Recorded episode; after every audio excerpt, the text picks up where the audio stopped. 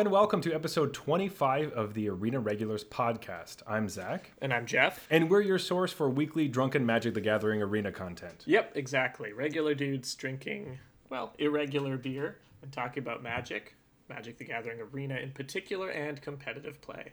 Yes, and then this week we are having our Kaldheim Happy Hour episode, which we'll get to in a moment, and then also the Strixhaven League Weekend number one is coming up. So we're gonna try to explain how that works to you, and uh, We'll do our best. we'll do yeah. our best. And then we have some uh, some ideas about the Strixhaven spoilers that had come out this week as well. But first, each week we both bring a beer, we drink our own, then drink each other's, then rate them on a scale of bronze to mythic, and choose the best for last.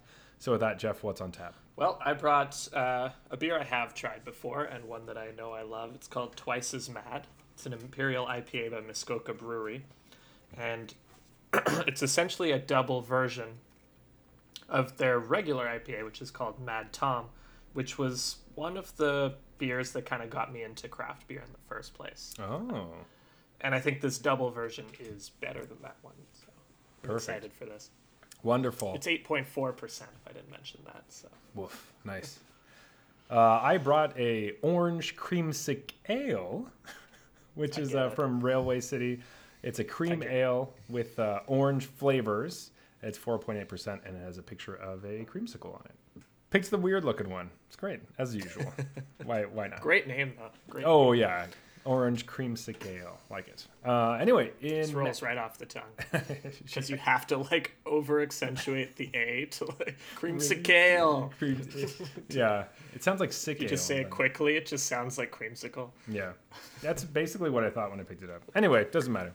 Uh, magic news: We are finally finished with Strixhaven spoilers.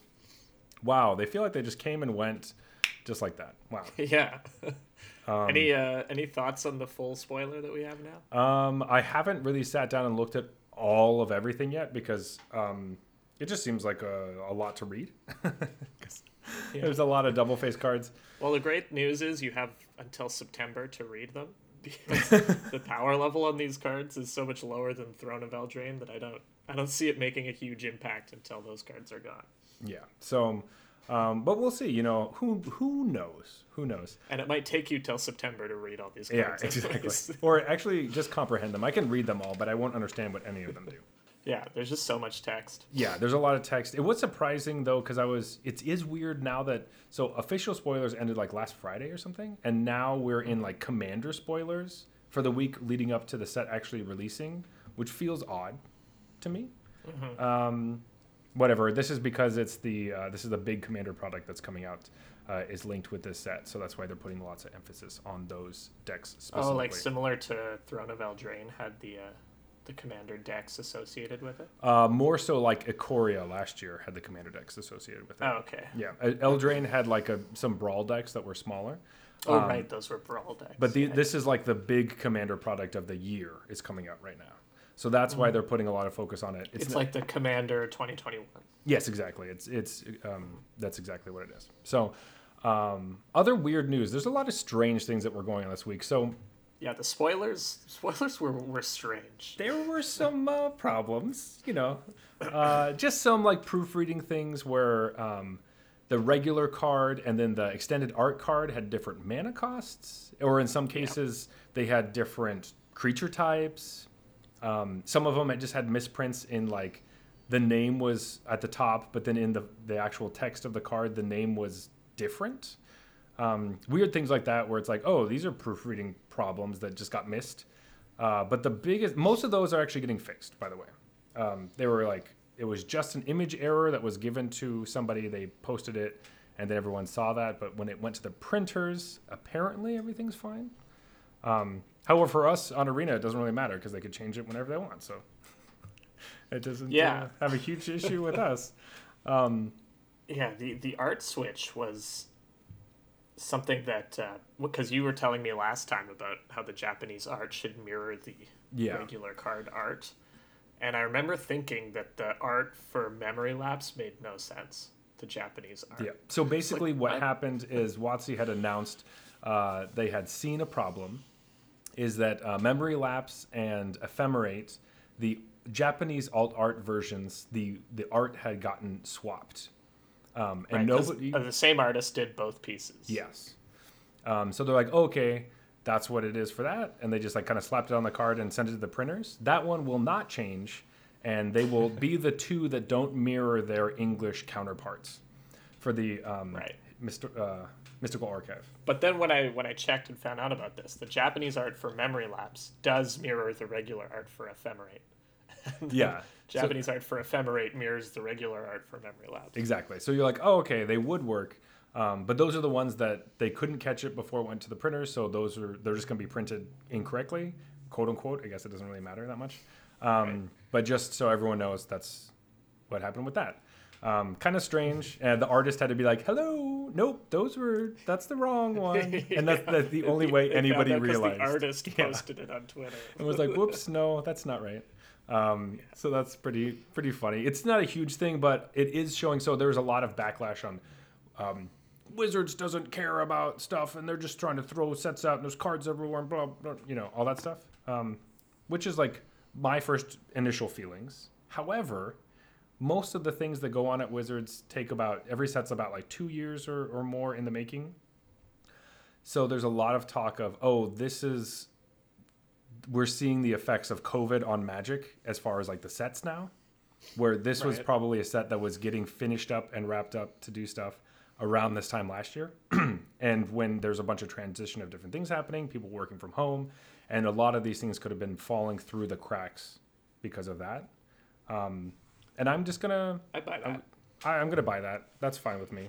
Um, nothing so huge uh, that uh, I'm really upset by it, but it's, it is kind of like meh, meh, awkward when you're like, "Hey, look at this new card." Wait, it's uh, it's a troll. It's not an elf. I don't know why it says it's an elf. That's weird, or something like that. uh, there was there's some more drama. There's lots of drama on on uh, in Magic. Um, so a WotC employee who works on Arena was in a Discord server talking about, you know, arena things. And someone had asked them how they can get spectator mode on arena. Like, hey, let's do this thing. It's something that we've talked about in the show a lot. We want to have spectator mode. Let's get this in the client. And that employee said that uh, the only uh, in in the realm of the spectator mode, the people that have to do it are the ones who put the cards in arena and WotC says that um, one quarter of a percent, so 0.25% of the community would use that feature, so it's not worth their time. He said, "LOL, no." Basically, he said just, it's not going to happen. Um, the bad thing that came from this, so obviously it's this was a someone who's trying to give us information, inside information about something we want to know, which is great, and I really love that they did that.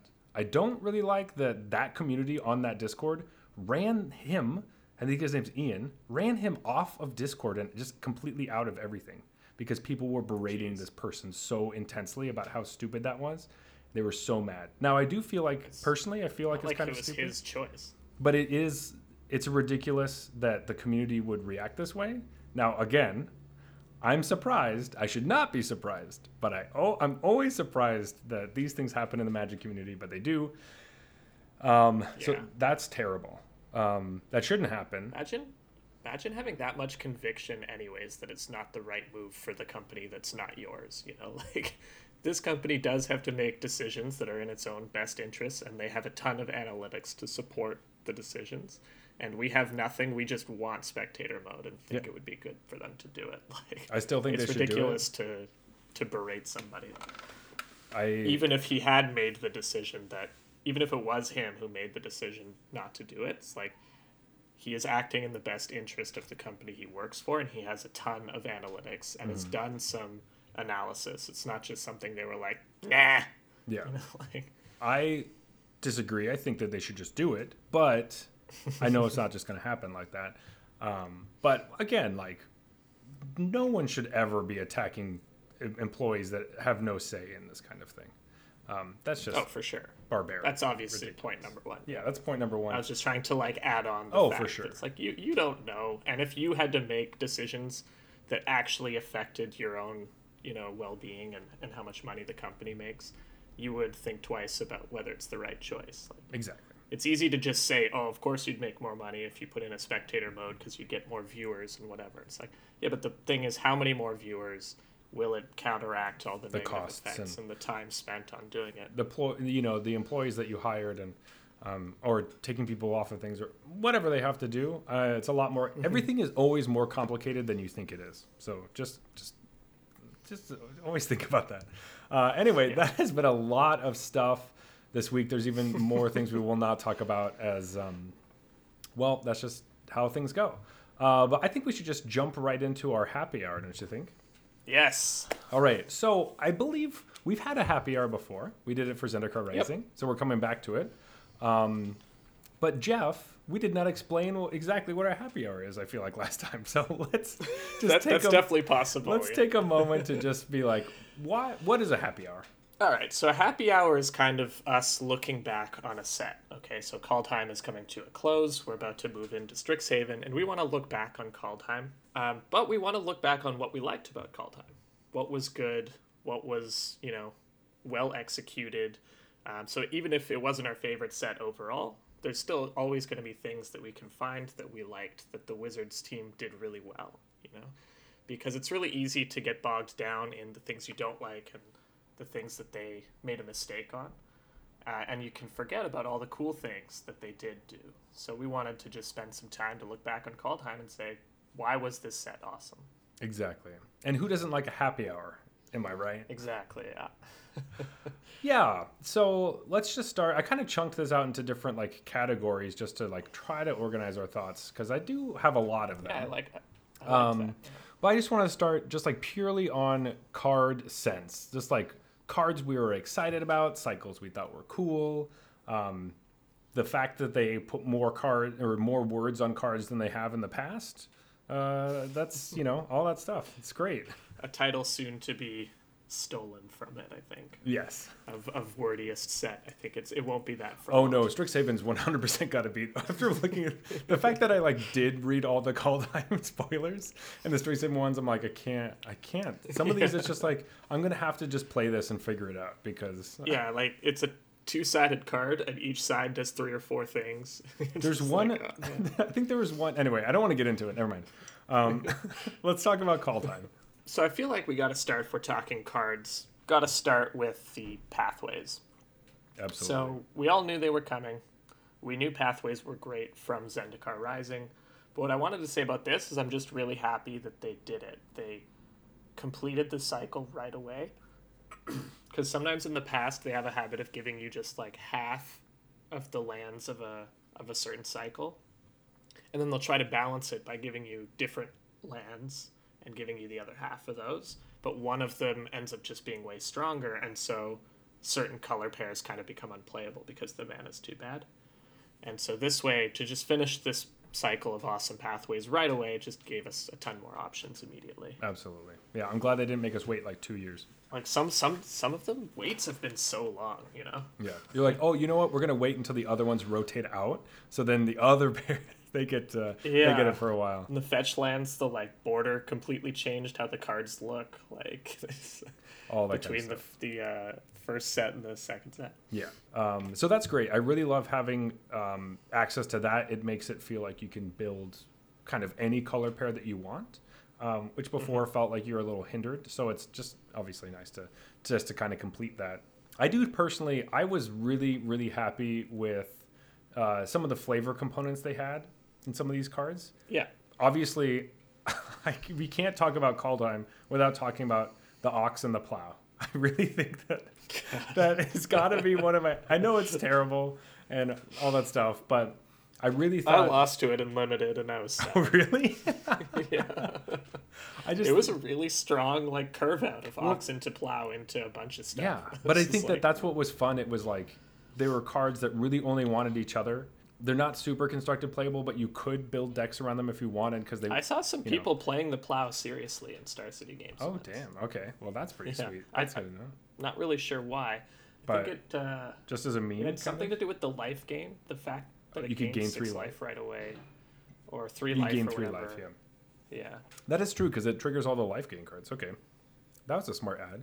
Huh, that's kind of cool. I didn't even think about that. But I wish I could remember the deck list a little more, but yeah, but I love that uh, that flavor was just such a little cherry that was just like not even like Viking related really or anything. It could have been in a core set, you know. it's, it's like a Norse thing, right? Using an ox to plow your fields. Yeah, exactly. But that was great. I thought that was that was super fun, uh, and it still makes me laugh every time I see it. It's just uh, just a joy that never really. It, it is a fun couple of designs for sure. Absolutely. Yeah, and then the other obviously kind of big thing that if we're talking card by card it's just the gods. Oh, right? That was a huge part of this this set, and I thought they were awesome. That mm-hmm. They they kind of nailed it on the gods. None of them were way too powerful. Like I feel like every time they've done gods in the past, there always ends up being one that's just awesome and the rest suck. Mm-hmm. Looking at you, Hazoret, mm-hmm. and uh, this time, you know. None of them were awesome, really. I guess, like, if I had to pick which one's the best or most played, it ended up being Reidane. well, I would say really the the one that's played the most is probably Valki, but um, it's I think it's close because Really? the decks that play Valki only play one, and the decks that play Reidane. okay. The amount of uh, sure, um, Like the number of copies in a tournament. for sure, for sure. Yeah, Reidane will be there more. Reidane is great. Um, Mm-hmm. I've been playing a lot more with that card, and it's just like one of those weird cards that like ends up helping in weird situations that like throws people off and is like makes it really awkward. yeah, it's just so much better than it looks. I mean, even uh, was it the league weekend? I think it was one of the league weekends. People make fun of you know fr- his friends make fun of him for this, but Brad Nelson cast uh, ultimatum into a Reidane because he had the nine mana to pay two extra. Yeah. But the cards he got to cast off the ultimatum also cost two extras. so he Oh. just cast nothing, and just like shuffled it all back in, That's so funny. Oh my gosh, I love that. That's hilarious. or just left them in exile, or Yeah. whatever happens. Because oh, it's like he's waiting till nine mana to play the ultimatum through the And then- Reidane, and then, then you have to get a bunch of and, like- creatures. That's so funny. I love that. Um, I but I with that Or, sorry, I, I got like- non-creatures, right? Yeah, yeah, exactly. Um, Yeah. But I love that. Uh, so obviously, gods that we've seen in the past are always indestructible, and we've talked about this before. But I love the flavor of them not having any sort of really recursive ability. They're kind of just, you know, if they get killed, they get killed, and that's what it's like in this world. And um, I think it rings true with the flavor, and that was a really great decision. Uh, Yeah, and a great use of the two-sided, uh, the modal DFCs, Mm-hmm. where one side was like out of some sort of object or creature that you know they're most known for, and the other Mm-hmm. side is them themselves. Exactly. It's like, oh, this is their sword, this is their boat, this is their raven, or whatever. Uh, really like that quite a bit. Yeah, so I'm excited to see if more of them can kind of crack in as we as we introduce new cards. If that makes any of them kind of enter the metagame. Yeah. Burgee. But none of them were busted, and some of them Yeah. were good. They were all fun. They were all fun. You are right. Um, but as far as the snow mechanic, how did you feel with that? Yeah, I like it. So I, I kind of have an issue with snow as a mechanic overall, in the sense that it isn't really anything. Like you're just deciding this stuff is snow. It's kind of weird to me to call that a mechanic, but it is. But it's just like ah, we're just gonna call this snow. It's like a super type kind of thing.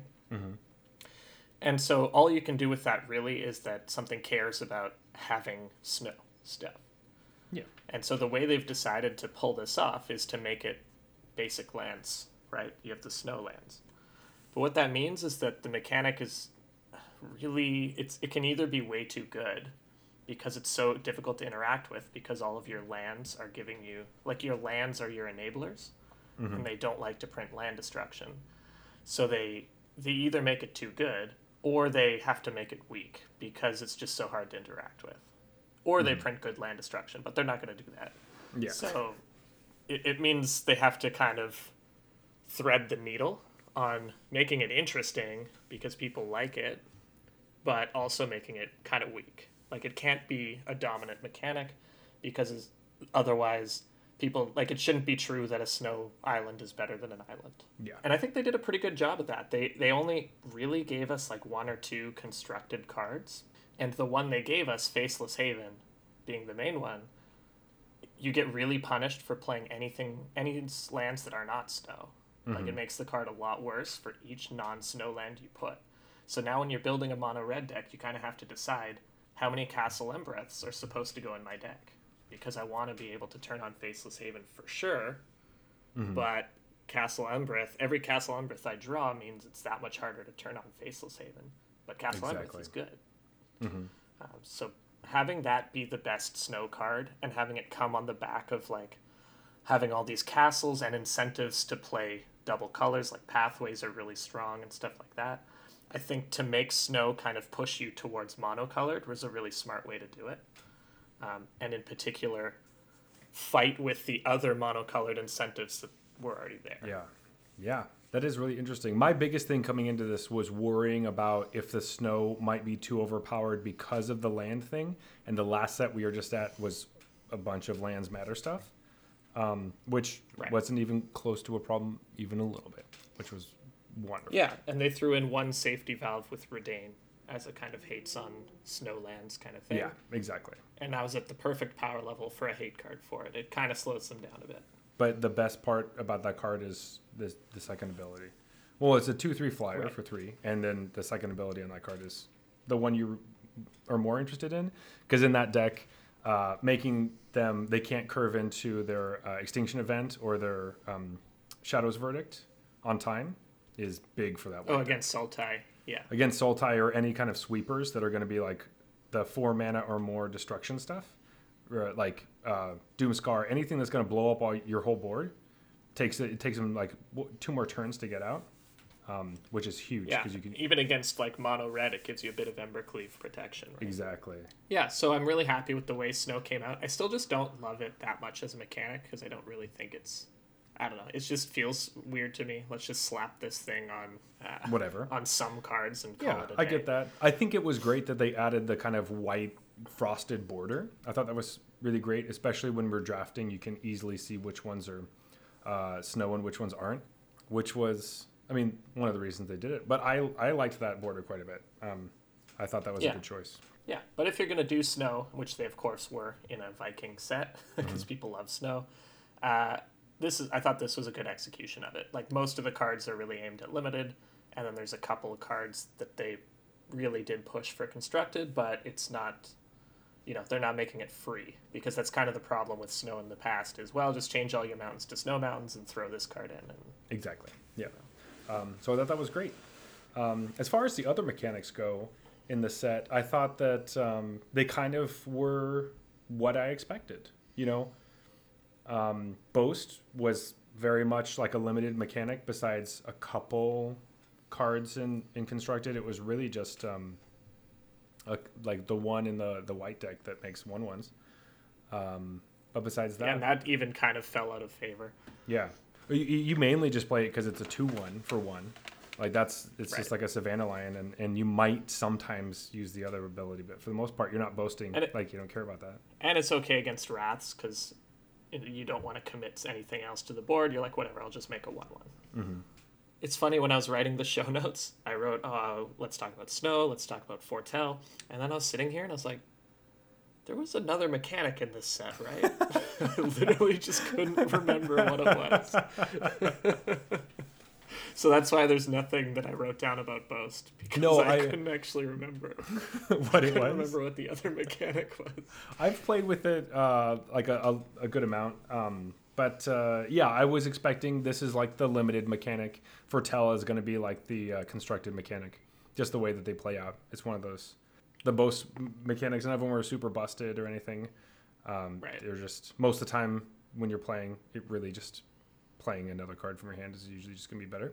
Yeah, the boast cards weren't very pushed for for constructed. Yeah, which is also hard because like you have to be attacking, and you know getting a boast card later in a game is just like, oh well, I'm down now. I can't attack really, and so I sweet I attack into something, lose Right. my creature, make a make a something. You know, not super great. Yeah, I think boast plays well and, and makes a great limited mechanic.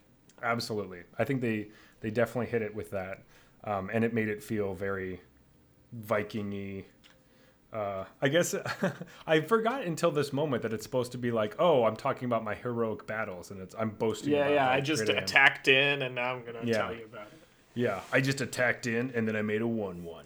you know, Yeah, Zach is flexing right now. yeah, fuck around and find out or whatever. Um, Um, to me, it, it kind of felt a bit like uh, I think in the end I prefer Raid, which is a very similar mechanic. Um, Yeah. But this one is definitely more flavorful to to Kaldheim. yeah, but like the reason I like raid is because a lot of the triggers are non they're not mana abilities.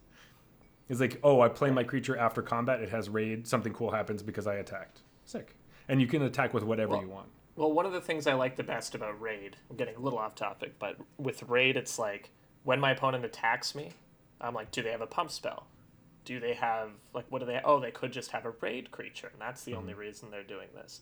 Um, like it changes the calculus on how what I'm expecting after blocks. Yeah. Whereas Boast is like he's attacking with this because he wants to activate that ability that I can see right now face up. Exactly. Yeah. So it doesn't have that same play to it where as the blocker it makes me second guess. Yeah. You know, it makes me run I always run head first into pump spells in sets with raid because I'm like, ah, he's just trying to get a raid creature down. It's like, nah, he had sure strike and you just threw away your huge board. Or he had they had both. The your opponent had either Right. one and decided which one to use, and it's, which is always happy which, whichever way. Yeah, it, I don't really care. Um, which you can totally play your your both creatures like that. Be like, all right, attack in. If they block, I'll do this thing. If they don't block, I'll do this other thing. Kind of. Um, and I like mechanics. Yeah, I guess it does. It does mask pump spells the same way, where it's Yeah. like, oh, I'm just attacking for the boast, man. Don't worry about it. Don't worry about it. Let me let me just let me boast a little bit, bro. I just want to make a make a two one or one one or whatever. That's true. But, Foretell was a great mechanic. You you said it was a constructed mechanic. I actually thought it was great and limited too. Oh no, I mean like it's great and limited. I just reading the card, I could tell this is the one that's going to make it to constructed. We're going to see R- uh, yeah, Um, yeah, right. we're gonna is the see more some of- the cards are going to Yeah. be in constructed. we're going to see a lot more foretell cards in constructed than they will see boast cards or even snow to to that. Right. Anything, any mechanic that's like, we're going to let you spend your mana more efficiently. It's like that's the one that's going to be pushed for constructed, and So the one that's like, we're going to make you make dumb attacks, and it's like Yeah. that's not pushed for That's not constructed. Um, but no, I thought Foretell was like fantastic. Yeah, I don't play with it very often, but I like it. I think it's really interesting. I thought it was great. Like in limited, so many times I'd keep a hand that's just like two lands and the uh, the Sarulf's Packmate. Mm-hmm. You know, and I'm like, I'm just gonna cast this on turn three, try to hit my third land, and it would happen often. Or the Raven too. It's like, Mhm. oh, I'm getting, I'm totally fine with just playing a three three flyer on turn three. three. Um, Basically, and then there turn was two and in- turn it was interesting whether you wanted to play it. I think people didn't give that enough credit. They were like, "Oh, you just always foretell it." But sometimes, if you just had the mana, for saw it coming, and you weren't going to cast anything else that turn, you shouldn't foretell it because because they'll see it then coming. you're telling your opponent, right? Yeah. exactly. Or like the amount of times you see like, oh well, now I'm going to play around Demon Bolt because I know that they foretold that with red up. So, all right, I'm going to play around that for the whole game. Um, however, uh, it's it's a really hard mechanic for me, I think, because playing against it, um, I'm really great. At, this might go, be going into limited a little bit now, uh, but I'm really great. Hey, let's at- let's make that transition. yeah. you know? So I'm segue. In, in limited. I'm super great at playing aggressive. Super great at. I like playing aggressive decks. And uh, better, better at. Let's go better- better. Yeah, at. yeah. um, but I, I, I enjoy playing them, and so I usually draft them. And you know, it's like turn one, I played a one-one or something. Turn two, I, I have something, and on their turn two, they foretell a card. I'm like, sweet. They didn't do anything in my mind. they did nothing. I, I Yeah. swing out, do something crazy. They just passed the turn. Yeah, that's awesome. Okay, cool. I don't, and I would immediately forget about whatever that card was. Like, I don't care. You spent two mana to do nothing, so that doesn't matter to me. Um, and then I would usually get hurt by it um, in some way or another. Uh, not trying to figure out what the card was. I'm like, yeah, whatever. It's one of those for foretell cards. I don't know. Yeah, I read an art- article about Kaldheim Limited, and I, th- I think it was Max Mick that wrote this, but he just described it in a really sort of great way. Um, basically, exactly what you're describing that um, is a tempo mechanic. It's just that the tempo only gets realized when you cast the spell, not when you foretell it. So, like when you foretell it, you're preparing for a tempo play later. Mm-hmm. Um, so it's it is it is a tempo mechanic that just it's a, it works a little differently because most tempo is like you get your tempo right away. I mm-hmm. unsummon your thing, all right, now I attack. That's all my card did. I got it. Whereas this is like, oh, because I foretold this, in two turns I'm going to get to cast two spells and really pull ahead. Yeah. Um, Which was the So I interesting. thought it was really interesting. Well, it was also the interesting thing with, um, you know, a lot of people were saying in limited, like the black white strategy just didn't really come together, which is the double spell. You know, um, that's you know you're getting rewarded for all that stuff. But like m- a lot of the best foretell cards were not in those colors.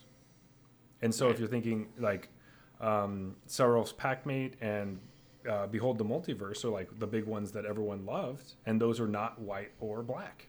And the color pair that wanted you to play multiple spells that would could really be helped by these foretell things were not those colors. So I don't know if that was something that was introduced in. Maybe you know if you you tried to mix up some of your colors together. I also think you know people didn't like playing black very much because it went extremely strong, but um, I didn't stop me from playing it all the time and getting my ass kicked. But you know what? I wouldn't have guessed that from looking at the spoilers because Black Yeah. had so many like, th- so many commons or whatever that you would consider in almost any other set to be the best common in the set. Yeah. You know, like feed the serpent or whatever. That's amazing. I, in almost every set, that's the de facto best Like- common, and in this, it wasn't even top five. You know, no, although Sarulf's Packmate is pretty great. That's uh, yeah, that's a common I wouldn't mind playing with again. yeah. So it it will be one of the cards that you you come back to this format. You're going to play limited, and then you're telling your friends who maybe didn't play or something. You have a box like, all right, so uh, you know. Sarulf's Packmate, everyone knows that that's the great common or something, or or maybe you keep it a secret and you're just like That card sucks. yeah, that's Yeah, no, no, it was way worse than it looked. Yeah, I'll take that. yeah, no, I'll, I'll take that. all of them to my deck. Um, I remember my first draft, I got like five of them, and I was like, do people not know that this card is ridiculous for a, common? Or am I just missing something? Like, I don't know, let's find out. And I just, I got to seven wins purely on the back Yeah. of just well, it's one of those playing three threes and drawing a card Yeah. every turn. it's one of those weird things where um so in so this was talked in like um so the the the Lindwurm right? The six six for six that gains you Mm-hmm. I did life, have a couple of those too. right? So that card was really good in this set but we've seen that card exactly in other sets and it was not good in that set. And it's one of those Right. weird like draft things where like i've seen this card before and i didn't think it was great. It's probably not good. That's a bad and you kind of label it as that's a bad card you know and you don't really think about Yeah. well you know this set is completely different than the other limited format that you were playing in all those kinds of things and maybe originally a lot of drafters are looking at Sarulf's Packmate and thinking back to the elf from Zendikar that was a 3-2 that drew you a card that was 4 mana uh, that was like good but like not amazing okay. because obviously you can't play it on turn 3 like you can Sarulf's Packmate Yeah. and also that I mean, extra three three is also a lot, a lot, better than three two. But um, it's just one of those weird things where like you kind of see like a four mana three powered thing that draws you a card, and you're like, oh, that's the same as the Sarulf's Packmate. Right, with in this case irrelevant creature types, which that one. Yeah, had relevant. So it's just kind of one of those things that you can quickly write something off that ends up, you know, that's actually the really good card from the set. Yeah, I mean, this set was particularly complex. Like, I didn't draft it that much, but that's all that everyone was talking about was how you earn you earn most of your money in the actual draft because there's so much going on and it's hard to see all the interactions that by studying the draft portion really well and knowing oh this card is not what i should take in this spot. Um, this card is better than it looks. This card is worse than it looks. That's where you got a lot of mileage which i think is cool because a lot of the time it's like you know if you haven't played the set that much you still just are a good drafter if you're a really good player you're probably going to be able to get yourself your six or seven wins fairly consistently Yeah. Whereas this one is like, no, I need you to draft me a lot and know how to draft me. Yeah. Um, I don't tend to love sets like that because I like, you know, I like I'm a core set draft guy. I love to just let's let's all have a bunch of two threes and see who wins. Yeah.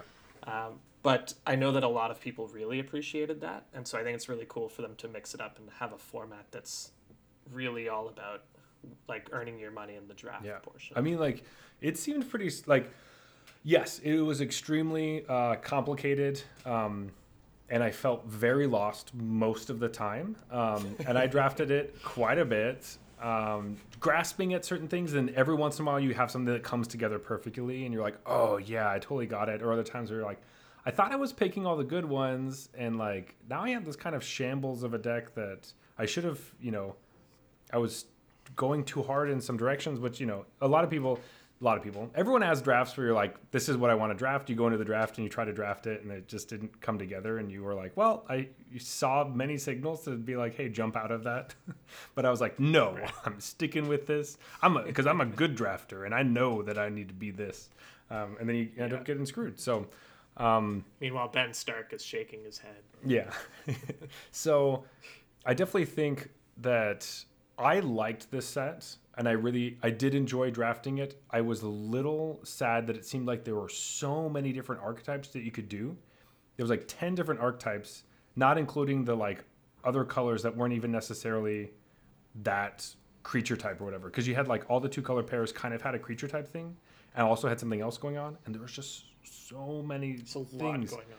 there's a lot going on that it was really difficult to try to it like i never felt like i drafted a, an elf deck or something i never drafted like a giants deck or it never really felt like those things came together um, because i thought that there was so much other stuff going on that most of the time oh you might have uh, a changeling or something that gets your squash to be cheaper or whatever, but it didn't feel like a giants deck, or it didn't feel like I went into that category, which was a really cool thing, but also a really confusing thing at the same time. Right. It's different take on tribal.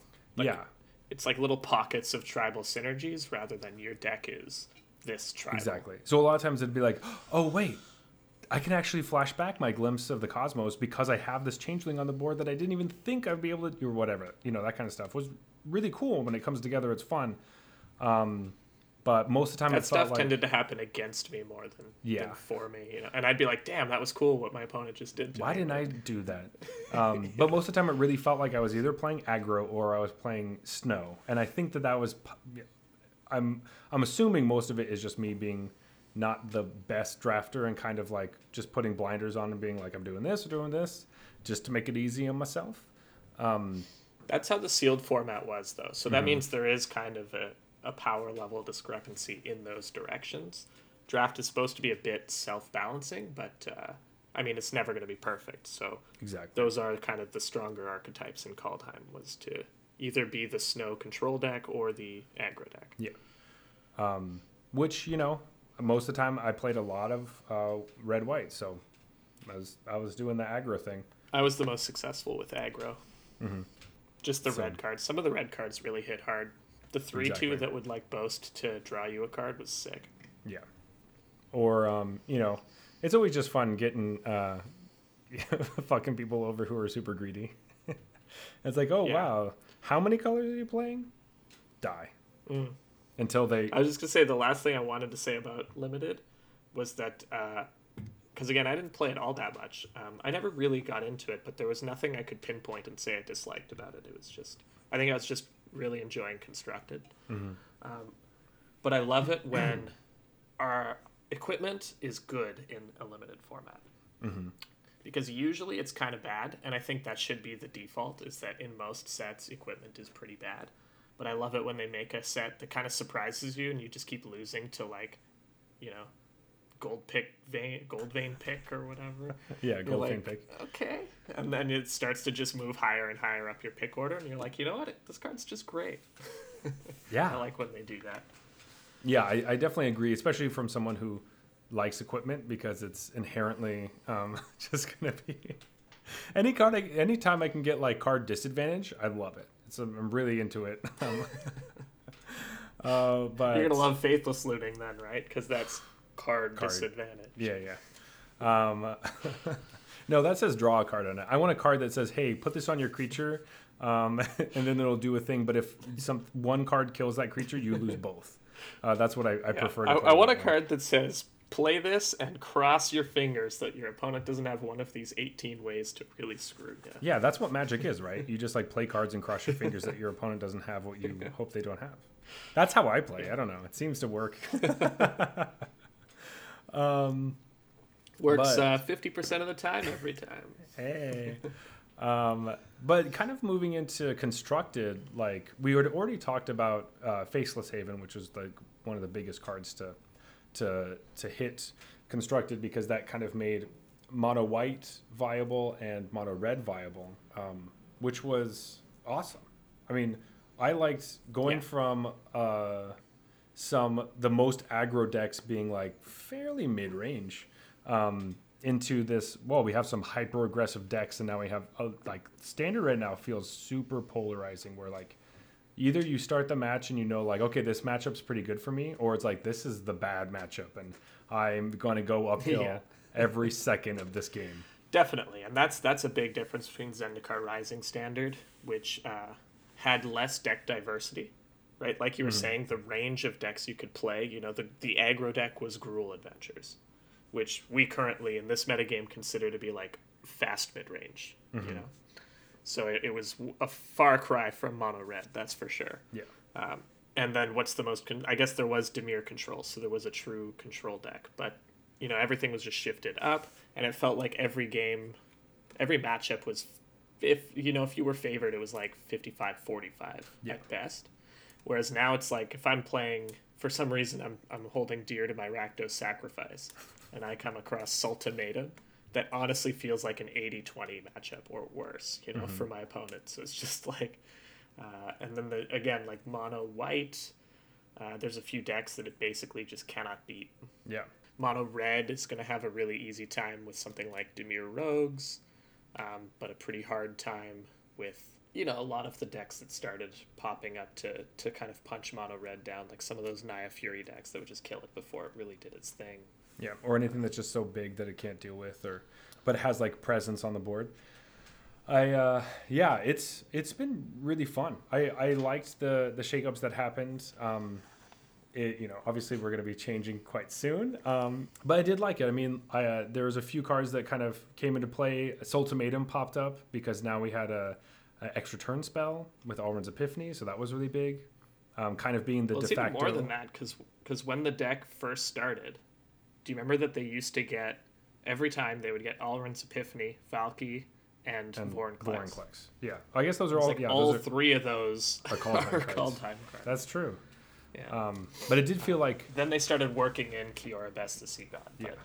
Still, most of what they go to get is, is Kaldheim. is Kaldheim. That is very true. Where it's like either I'm going to take an extra turn, I'm going to do these other things. I do think the take an extra turn is a big one, just because it kind of becomes the de facto. You can't pick this one. You know, it's like Oh, the deck doesn't work without it. exactly. If, if it was just like Vorinclex, uh, Tibalt, or Valki, and Kiora Bests the Sea God, you can kind of pick whichever one might, you know, save you or whatever. It's not going to be the worst. Um, but whenever you're going to give them an extra turn, it just really doesn't seem like you can ever do that. Although I have had to do it. Sometimes Mm-hmm. I'm like, well, I can't give you Vorinclex and Bests the Sea God, so Mm-hmm. I ship the Vorinclex or whatever. Yeah. Or sorry, I should probably ship to See Kiora, God. yeah. I, I agree to take 12 off your Vorinclex. Mm-hmm. And uh, let's see if we can win from here. Yeah. Um, yeah, and that deck also relies really heavily on binding the old gods. Not to mention the green black and green blue pathways that it That's probably true. plays like seven or eight copies of. That's that's very so this big. just would not be a deck without Kaldheim. yeah, so really that is the biggest one. Um, originally I was thinking it didn't have that much, but yeah, you're right. The lands are huge, and uh, getting a better you Yeah. know, four mana removal spell that also ramps you. Great. Yeah, mono white and Sultimatum are just not decks without Mm-hmm. time cards. And then even like, you know, Goldspan Dragon kind of spawned some new stuff all on its own. And getting like, into Naya Naya Fury, Fury. obviously is Yeah. is a showdown of the Scalds Goldspan Dragon deck. So, you know, there are various takes like it, it caused the Gruul Adventures deck to morph to the kind of spread out into like five different decks, four or five different decks. Yay, which is super confusing for meta stuff. Hooray! It's like Yeah, like there's Temur, which is like let's take Gruul and slam in Alrund's Epiphany, and Mm-hmm. like saw it coming, and and Goldspan Dragon. There's Naya, which is like let's slam Showdown of the Scalds in that bitch, and you know like there's just now there's so many different adventures. Yeah. There's so many ways to use the adventures package, whereas previously it was like, well, There's just Gruul aggro's the best way to use this. exactly. I really like when this is the like when a set has a big impact on standard, but it's not a big impact in the way that uh, like Throne of Eldraine was, where it's like all of my cards are so good that I demand decks, all the new decks be built around my stuff.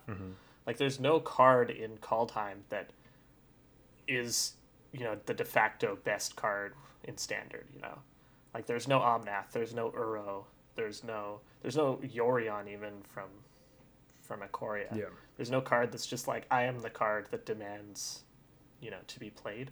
The closest is kind of Goldspan Dragon. Maybe you could give it to Alrund's Epiphany, um, because they spawned new archetypes, kind of. But it's not like I don't think anyone would say that Alrund's Epiphany is the best card in Standard. Maybe it's top five. I don't know, but I don't know. It's probably if it were in. If it were in Throne of Eldraine, would it even be the best card in the set? You know, Yeah. after all the bannings. Exactly. Um, moving on, obviously, okay, so uh, going through Constructed Limited, awesome, but the best, the best thing that came from Kaldheim, hands down, is the lore, man.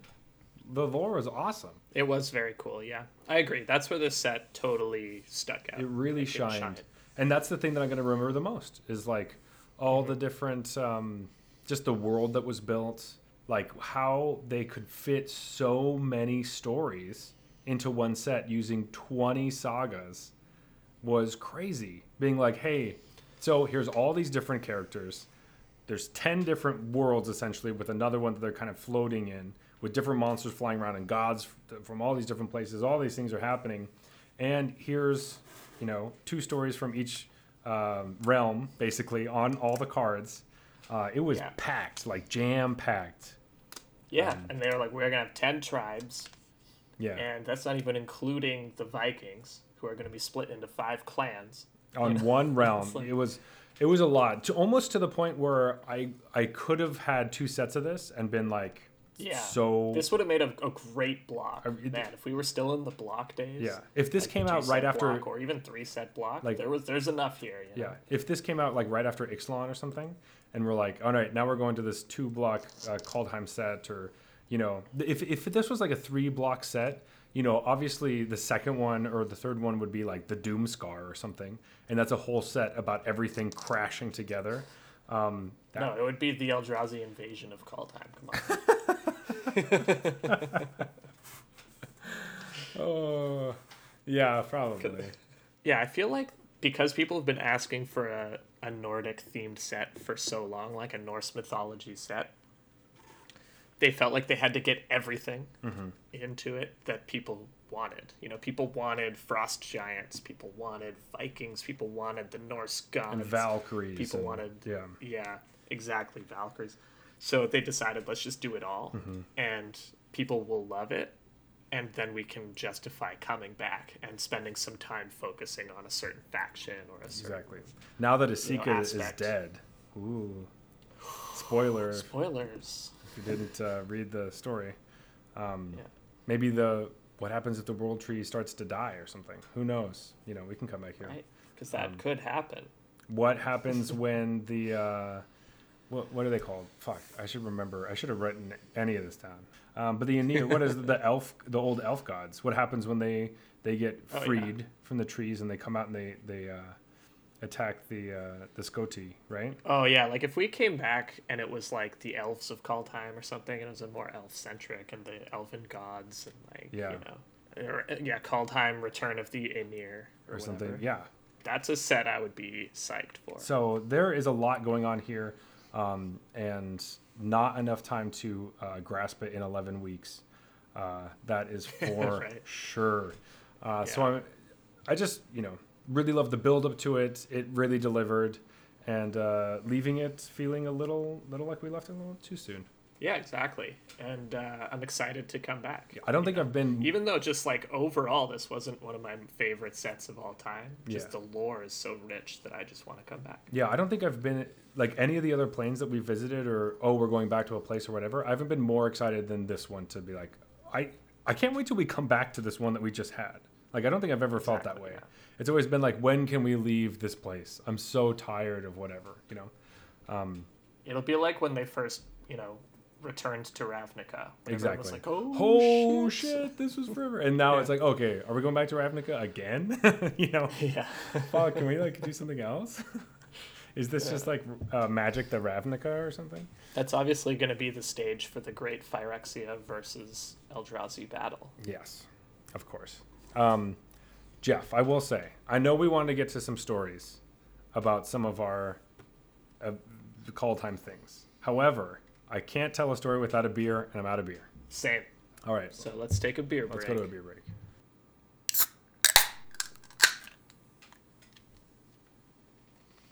All right, now I'm twice as mad as I was before.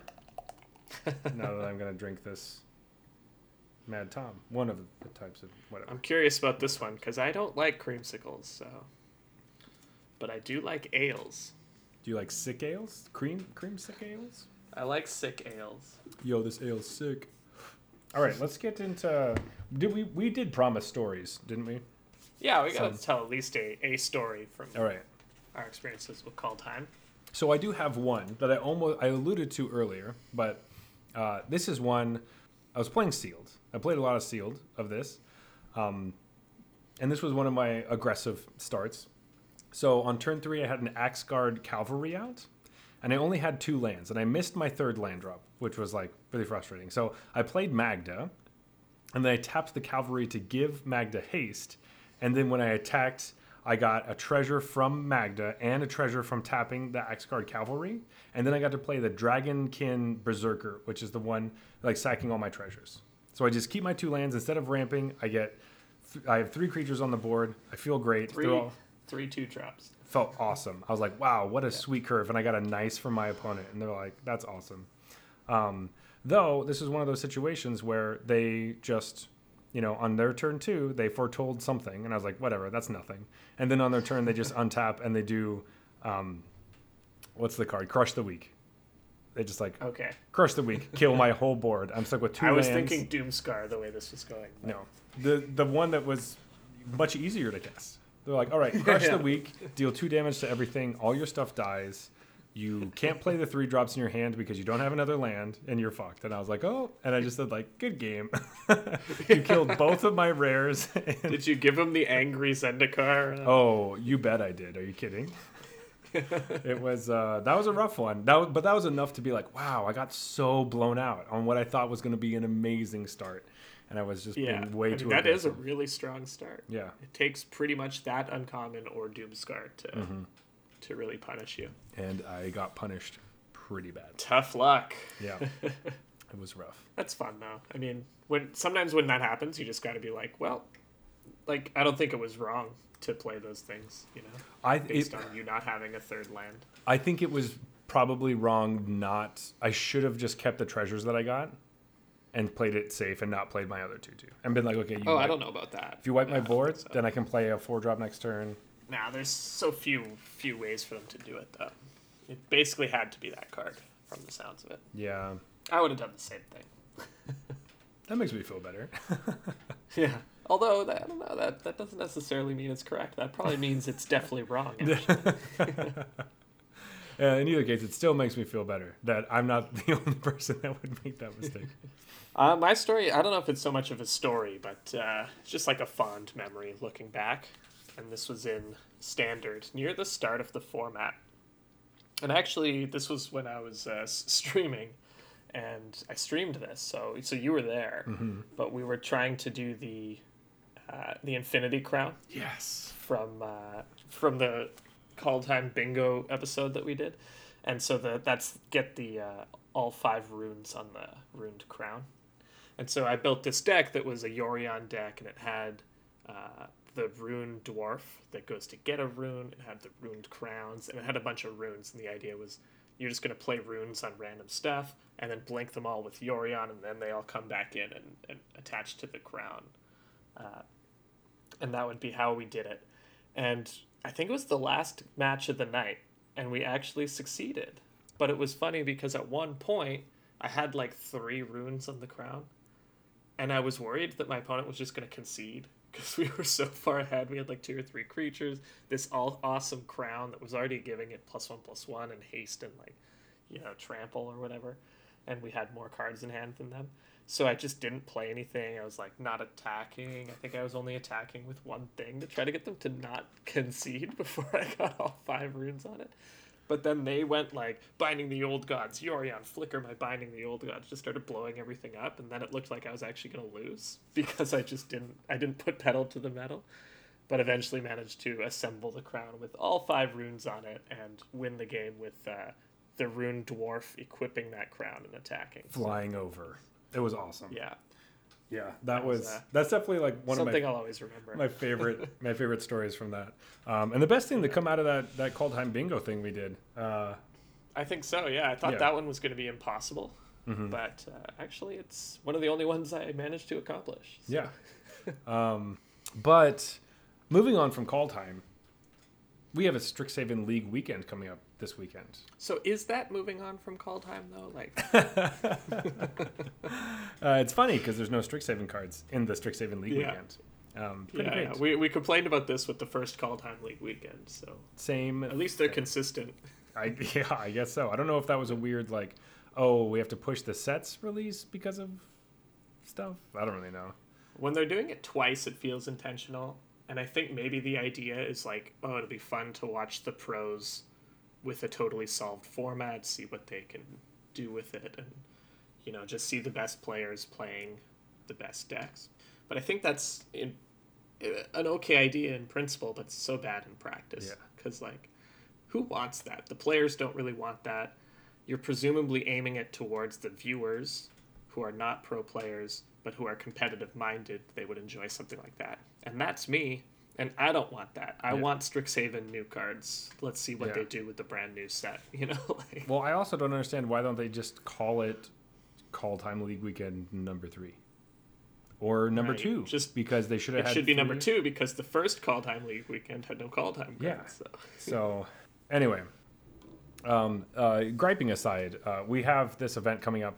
Um, as always, it's the MPL and Rivals players. Uh, you can follow along on Twitch uh, with all that stuff, and uh, follow Ball Lightning on Twitter, who has the best breakdown of everything that's happening and all the current points and positions and things much faster than uh, Wizards. Will Seriously, that's it's better than Magic Esports to follow if you want updates on standings. absolutely is. So going into this, this is kind of like the new. We we have now shifted from the kind of regular season to the playoffs ish. It's like it's kind of the playoffs. Uh, the gauntlets almost feel more like the playoffs because they're really going. That's when you officially land somewhere. Um, when you go into the those like the gauntlet tournaments. See, I think of this as the playoffs because to me, playoffs is like all that relegation stuff or whatever that happens in regular season. The playoffs is like, all right, we're going to start eliminating the people who are not ready, and we're going to choose a winner, um, and we're to seed by standings. I know Wizards calls the gauntlets the postseason because it's literally after the season. Um, but the gauntlets don't really feel like playoffs to me because it's people fighting for a spot in the league. It's not fighting for who won the league, you know? Uh, in any case, this one will be different than the last ones that we have seen, um, as far as who is playing and why things are playing. So, Jeff, do you want to explain the the tournament, how it the tournament, whatever, the league weekend, how it's going to work out? Sure, yeah. So in, the past, league weekends were always just one format. Uh, you would play 12 or 11 matches. Um, and basically, over two league weekends, you would play each one of your opponents one time. So it's just kind of like you just play everyone. Now you're being paired, so it's power pairings. So in round one, you'll play whoever's closest to you. So one will play two, three will play four, five will play six. So Paulo and Gab are in round one, you know? Um, but also, the top eight of the MPL, the middle eight, and the bottom eight are all in their own little pools, and they're going to play like a tur- a mini tournament amongst those eight people. And so, you know, eight is the perfect number for three rounds of Swiss. Uh, so they'll do a three round Swiss tournament in standard. Once they've done that, remember that each win is still one match win, so one league point. Now there will be new standings. And they'll do it again. Okay, now you're power paired by standing. Top eight, middle eight, bottom eight all uh, play in their own mini tournament. This time it'll be three rounds of historic. And so over the course of Saturday and Sunday, they'll do this four times standard, historic, standard, historic. So in total, 12 matches each, um, three matches for each mini tournament. And that's how it's going to work. Yeah. And then the rivals will have the same thing. The numbers will be a little different, though, right? Because MPL's a little cleaner with 24 members splitting into three pods of eight. But Rivals is Rivals 46 because two Right. members uh, have have kind of moved uh, moved away. Right. So it's not a perfect pods of eight scenario, but anyways, it's, Yes. it's the same idea. Same idea. Um, so as always, we have our fantasy sports league. Uh, at the moment, um, I am down. I have two, uh, I guess, uh, uh, two wins, and you have three wins. And uh, Yeah. yeah, and the winner gets a weird two four, which is a twenty four pack of different types of beer. Is essentially what it is. Yeah. Um, Curated. I like to call it a curated Oh yes. twenty pack of twenty four beers. And to me, it's just like the random ones you find on the ground. Maybe somebody dropped it while they were coming home. You just pick it up. Uh, just whatever the. You're fuck just saying that find. so I'll uh, so I'll throw the next few events. Yeah, So I exactly. don't have to drink your uh, Subway beer. Yeah, I got a pretty. I, I already have something kind of brewing. It's pretty bad. it's pretty terrible right now. Uh, so you should probably just lose. Um, Yeah. our, our teams are always made up of three MPL players and four rivals players, and then we pick the highest meta percentage for both formats and the top performing deck as well. Um, however, this time we are keeping the players that we had drafted for the championship, the Kaldheim Championship, because they are so close together. We didn't feel like we wanted to draft new teams. Also, my team was just so good last time. I might as well just keep them, right? Yeah, yeah, yeah. Oh, which is good. Um, I don't think Stanislav Cifka will have two bad weekends in a row. We'll see. We will see. Uh, so, uh, just running through my team for the MPL, I have Gabriel Nassif, Seth Manfield, and Autumn Burchett. And then for the rivals, I have Eli Kassis, LSV, Luca Magni, and Zachary Kiihne. Yeah, for my team, the MPL members are Paulo Vito Damo da Rosa, or Paula Vito, or Paulo Vitor. yeah. Paulo Vitor Damo da Rosa. Okay, Mark Rosewater. Brad Nelson and Reid Duke. And then my rivals players are Matt Sperling, Stanislav Cifka, Chris Botelho, and Mike Sigrist. Nice. I'm feeling confident about these players. I feel great about my team as well. So, um, yeah, we'll just have to see how it shakes out because I do not know what's going on. This one, as far as meta goes, really Yeah. feels like super, super meta. Where it's like, hey, Yeah, exactly. So we played this kind of already, and then we had a tournament, and now it feels like everyone kind of knows what the best deck is, but then everyone doesn't either wants to play that or doesn't want to play it, or is trying to play the deck that beats the deck that beats the best deck. It's crazy. I have no idea what's going on. I don't think any of the players do either. They all seem very just kind of frantic, being like, I don't even know what I'm supposed to do here. So Right. It's going to be super weird too because, like in the past, sometimes people are like, "Oh, I didn't, wasn't able to test that much. I just picked the best deck." But That's not going to happen here because this is where all the stakes are. If you mm-hmm. lose this, a lot of people are just out now. Like, Yeah. so you know, like some people in the rivals league will literally just be automatically relegated if they lose this. If they mm-hmm. don't do well this league weekend. So they have a lot more incentive to actually participate in the metagaming. Yes, exactly. So, as far as the metagame percentage for standard, what are we thinking? Should I go first? I think you should just go first. you you're winning, so I'll, I'll let you go first. I lost last week, so yeah, I'm just gonna go with Temur Adventures. Okay. So this is the uh, the deck that had the second highest win rate last time around, which I erroneously thought would have the highest win rate. Somehow, some random Gruul Adventures came out of the blue and got first place. Pretty good. Pretty Um, lucky, pretty lucky. But uh, yeah, Temur Adventures just did really well in the championship and had no bad matchups. That's Yes. what I think really spoke to me about it. And I think the pro players will take note of that. And exactly like you're saying, you know, people want to play the deck that's good against the deck that is good. But if it has no bad matchups, what are you going to do? Yeah. Um, this is I had the same feeling about this deck, um, where I do think they're gonna the most people are gonna take Temur Adventures, where their thinking is this is the best deck. Let's play the the deck that's gonna beat the best deck, and then wait, everyone's gonna try to play the deck that beats the best deck, so I'm gonna play the best deck, um, because then they're gonna everyone's gonna go through the same loop of like thinking that they are going down this this rabbit hole. I think we will come around to this is the deck everyone's gonna bring, uh, is, is Teamer Adventures as well. Uh, I don't think Right. we're going to see very much Sultai. Um, would be interesting if we saw some rogues, but I'd be surprised because, um, like, I won't say it's zero percent no that nobody's going to bring it, but uh, mono reds get gotten a lot more popular. so the one thing is I don't know if people will play mono red because of how terrible it did the last time around. It would be I would It would be so awesome if it ended up being like the top performing deck, mono red, where it's like, okay, this was a terrible deck the last time everybody brought it. And now this time, because the meta is different, it is the best. I think, Oh well, last time people were just so prepared for it because it was public enemy number one. yeah.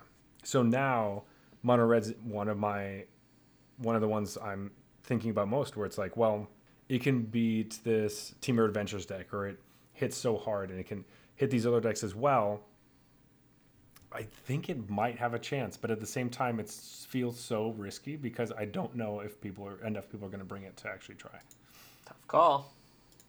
So you picked Temur Adventures as well. I did. Yeah, yeah. Top percentage. Yeah, yeah. For for top percentage, I, I definitely think Temur Adventures is going to be the one that most people bring. All right, let, us do a zigzag then. You got to pick your top performance first. I know. So I'm here. I'm thinking. I also have a weird feeling that Rogues is going to show up strong as far as like win percentage. You know what? I'm going to go mono red. I'm just going to go on a limb. I'm going to go out there. Good choice. I was considering that one as well. But you're going to be really excited to hear what I'm picking because I'm giving myself the kiss of death.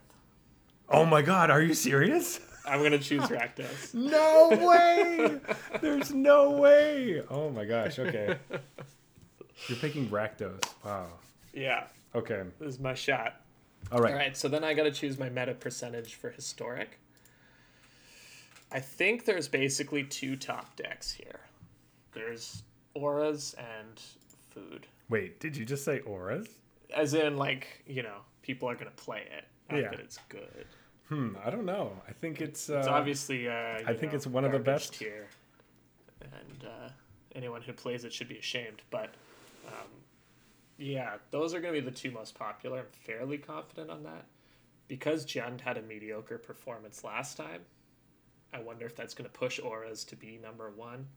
But again, it's this weird game because I think Jund is the most powerful deck. It's just that everyone was so ready for it that that's why it had a mediocre performance. But then the pro players are going to know that, and are they going to do the whole leveling thing? I'm just going to say Jund Food, and uh, prepare to be wrong if it's auras. Yeah. You know, just accept that that's a possibility. I love auras, obviously. Yeah. But I almost feel like I don't think everyone, I don't know if it's going to be the one that most people bring. I think it's such a good choice, but it's the deck that I want to bring if I think that everyone's playing Jund Food. Because the Jund Food matchup is actually pretty good for auras, in my opinion. You know what? I'm just gonna I'm gonna go with I'm gonna go with my baby. I'm going with auras. Silverquill auras. Um, as far as uh, top performing deck in historic. Oh boy. So Jeez, I have no idea, man. so this one's hard. So it's kind of like, do I want to stack or do I? If people think that Auras is going to be the top performing deck, then the Jund Company version of the deck is really good against it because of the Priest of Forgotten Gods is great. But because the food version doesn't play Priest of Forgotten Gods, it makes it a lot weaker and it takes longer to. It usually wins through like card advantage, but Auras can draw so many more cards, and it also has recursion. So if I think Auras is going to be the highest meta percentage, then Jund Company would beat it into the ground. But also, maybe there's this weird thing where I was wrong about Auras. It actually is Jund Company or one of the Jund decks, and the Abzan mid range deck is the one that comes out on top. Yeah, but people might, might not bring it. Like that's the crazy thing too about doing the league weekends is there's not that many participants, right? There's only 70 mm-hmm. players. So, you know, it's possible that nobody even brings Rakdos. You know, Yeah. that's I mean, not that that's ever happened before. But So, you know what? It's probably Death Shadow. That's what they're going to play. um, fuck, dude. I'm I'm confident there's not really going to be any out of the blue decks because it's not worth it. Because like the format's going to change in a few days, unless people were like, let's save our off the wall decks for this weekend. You know, the one time get them. they're going to play like Golgari Adventures or something. Yeah, or just they've known that Death Shadow is busted the whole time and just didn't And then- play it last time yeah. because they didn't want to reveal the information for this event, which is more important because last time you could only You could do get four points. Yeah, interesting. Did, yeah, did somebody break it? I have no idea. Um, you know what? I'm just gonna I'm gonna say. Uh, so the last I said uh, the top performing the meta percentage for historic is Silverquill Auras. So now I'm gonna say that the top performing historic deck is gonna be Orzhov Auras. I'm gonna double up. Let's gonna go. Let's go. See, I was inspired by you, and I was gonna write this for mine. Do you know what deck I'm picking? Oh, so you're saying it's gonna be Lorehold. Um, I don't know. What deck are you talking about? Lorehold Cycling, baby. Wow. Okay. Lorehold cycling. I believe in it. I think Javier Dominguez will run it back, and I think he's a good player. Mm-hmm. So it's got to contribute some win percentage points. Uh, Okay. yeah, he top eighted with it. That kind of put it on the map. The deck looked really good in the games that I watched him play with it. Mhm. So I'm excited to see if it can. Uh, and it feels like it should be a deck that can can handle Jund food okay to me. So All right. That was one of the ones I was looking at for standard. So, because I really like the uh, the other version with the um, I thought about going cycling site in both Mm-hmm. formats. yeah, That's my picks. because I, I like I just hate the Jeskai cycling standard deck too much to, really. I think it's I like to it. acknowledge its presence. I like it actually quite a bit. But I also play decks that uh, lose to it, so that uh, their creatures die fairly easily to uh, three damage every turn. uh, anyway, so those are our picks um, for my meta percentage for standard and top performing deck. I did standard is Temur Adventures and Mono Red, and then for historic I did Silverquill Auras and then Orzhov Auras, which is of course the same deck. All in on your baby. I am. Yeah, meta percentage. I went Temur Adventures, top performance Rakdos mid range.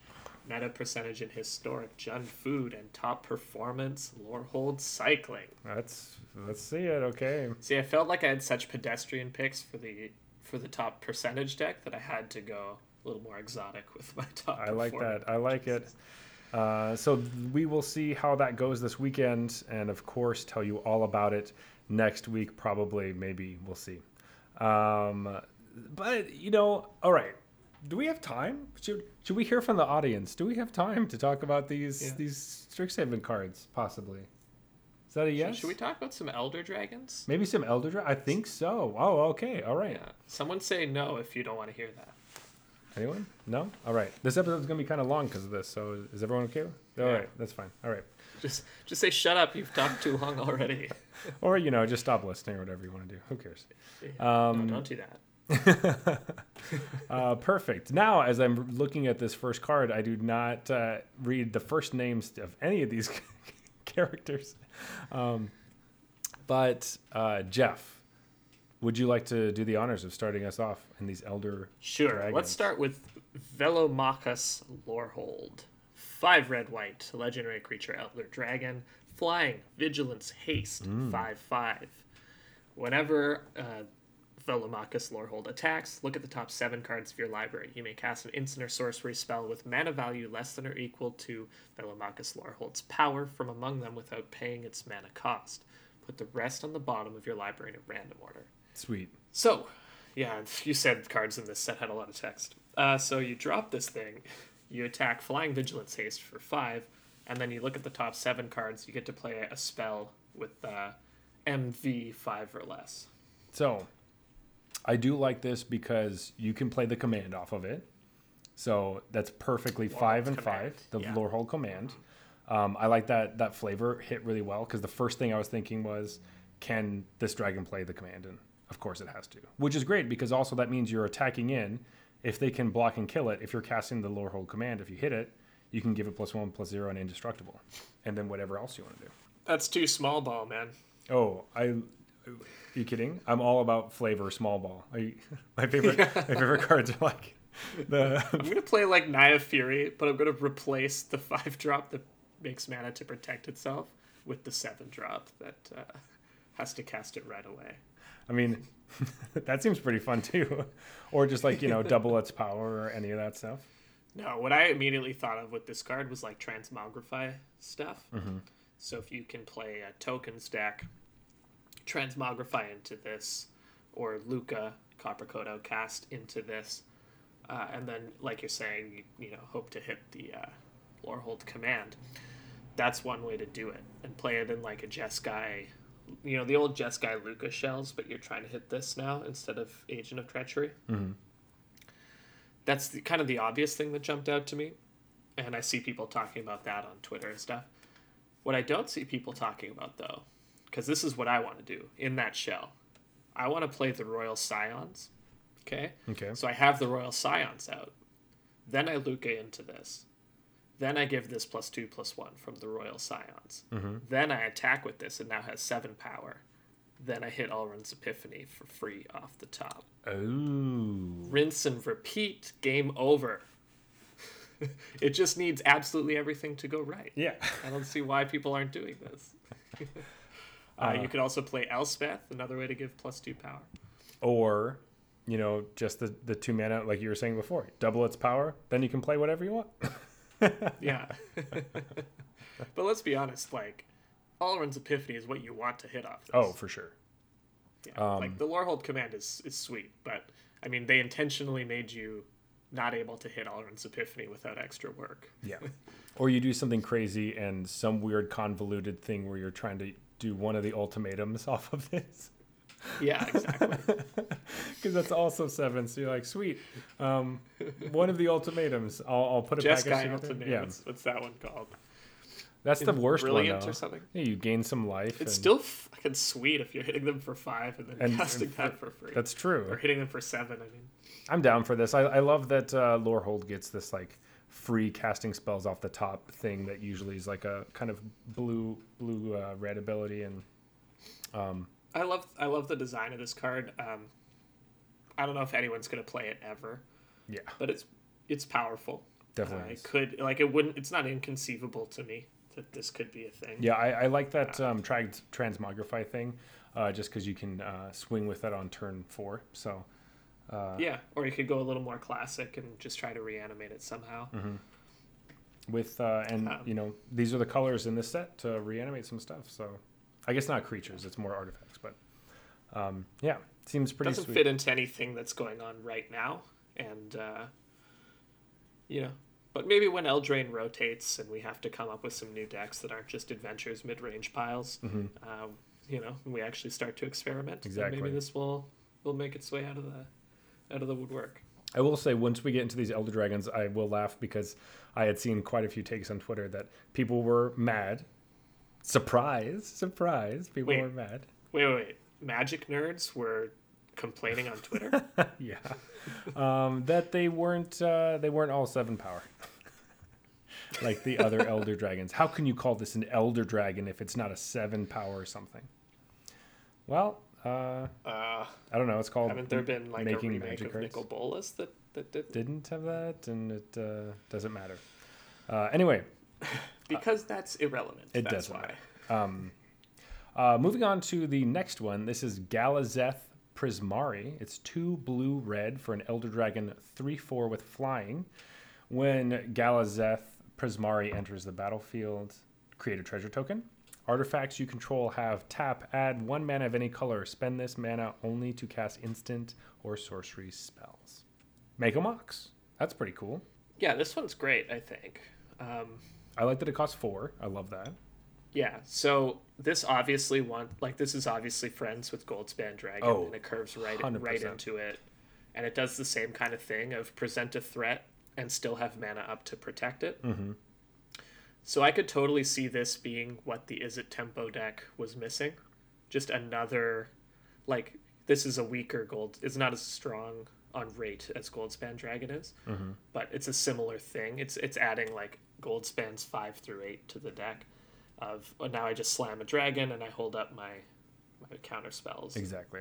Or just like legit ramps you when you play your Goldspan right after it. Um, they're like, oh, sick. I'm making a ton of treasure, and now they're just extra lands. Yeah, like if you had any way to generate a treasure earlier in the game, Mm-hmm. which you can do with the cards that you discard on end step, you like cycle them away to make a treasure. You drop this on four, now you have two mana to protect it, much like with Goldspan. Mm-hmm. Negate whatever they're going to kill it with. Next turn, you Goldspan, and shields are still up, and you're just you're just pretty sitting pretty. for a long time. I wonder what else like uh, low, uh, just like it also just says artifacts. So like I don't know if there's any sweet artifact, like really cheap artifact creatures you could play that all turn into mana dorks after you slam this down. Yeah, that's the other way to go, right? Like full combo. Uh, reminds me a bit of, or you know, people are drawing comparisons to Urza in Yeah. modern, and Urza's obviously a lot stronger than this card, but it's that that card dominated modern. So, um, yeah, this card seems like the best one to me, just on rate. Uh, yeah. And I, I think people are going to try to do the treasure, the blue red treasure thing, but I don't think you need to to make this card good. I think it's just, it's just a pretty good card. Yeah, it feels pretty good to me. Um, I like it quite a bit, and you could see some, you know, once again, big, uh, big stuff going on, as far as like, you can ramp into some big spell or whatever you want to do, or just you know, best friends with Goldspan Dragon. I am uh, a fan of this one. As you said, it's probably my favorite of the bunch. Glad that we got it. we talked about it. It's not my second. favorite, but it's the one I think is best. Oh, okay. All right. Well, to me, it- it's probably one of my favorite. Um, But moving on, this is this is from your. Uh, were we saying that? yes, the ma- It's your your college, right? Uh, well, I guess so. I guess Mm-hmm. uh, since I literally went to school for math, then I would I would have. To I mean, I'm uh, considering the the Prismari probably. You know, I went to that college technically. I guess. Right. so. Yeah, yeah. Drama. This is Tanazir Quandrix. Three green blue for a 4 4 flying trample. When it enters the battlefield, double the number of plus 1 plus 1 counters on target creature you control.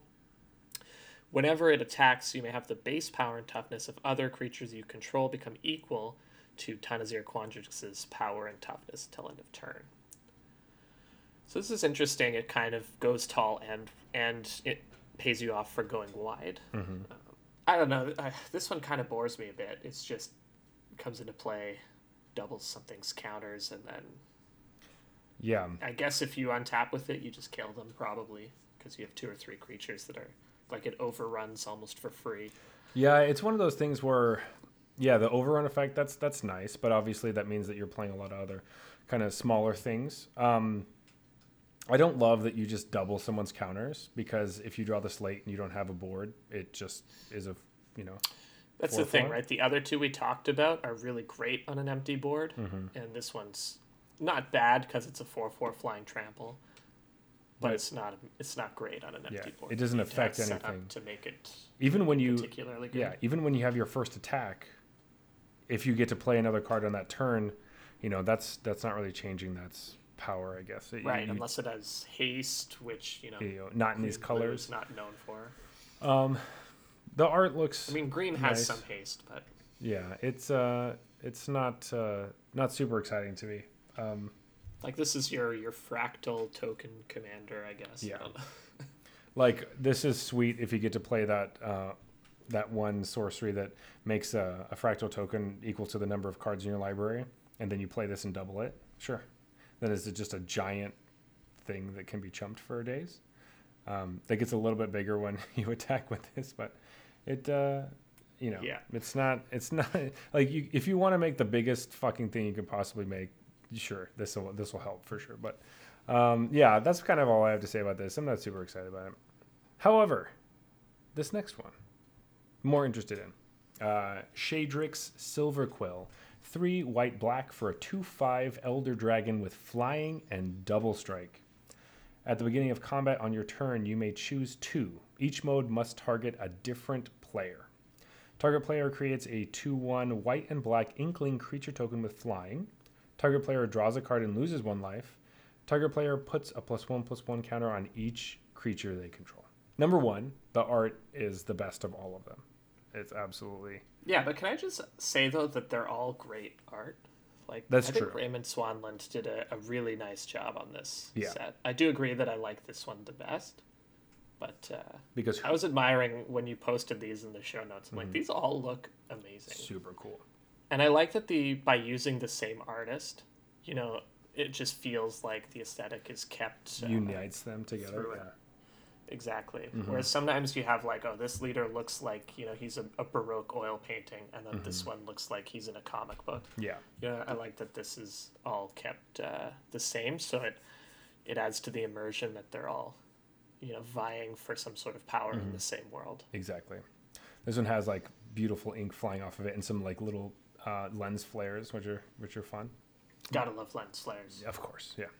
Um, obviously, when you look at this card, it feels like it's a straight commander card because As soon as it mentions like targeting different players and stuff, Yeah. already- you're like, oh, okay.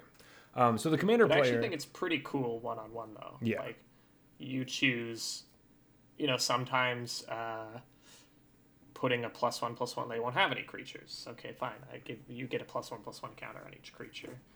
Um, or you just give them a two one to chump this. Like the decisions are interesting. yeah. Sometimes you're going to give them cards because then they don't have any blockers, or their blockers aren't big enough, or those kinds of things. Um, but I really like Sometimes the you want them to lose that one life. Yeah, because then maybe they're at five and this will kill them, or things like that. I just think it's it's a really interesting type of card that you read it, it looks like it's a commander for sure. Um, I don't know if it'll see any other play besides that, but I I really like the idea of this design, even in you know, even when you're forced to give your opponent something.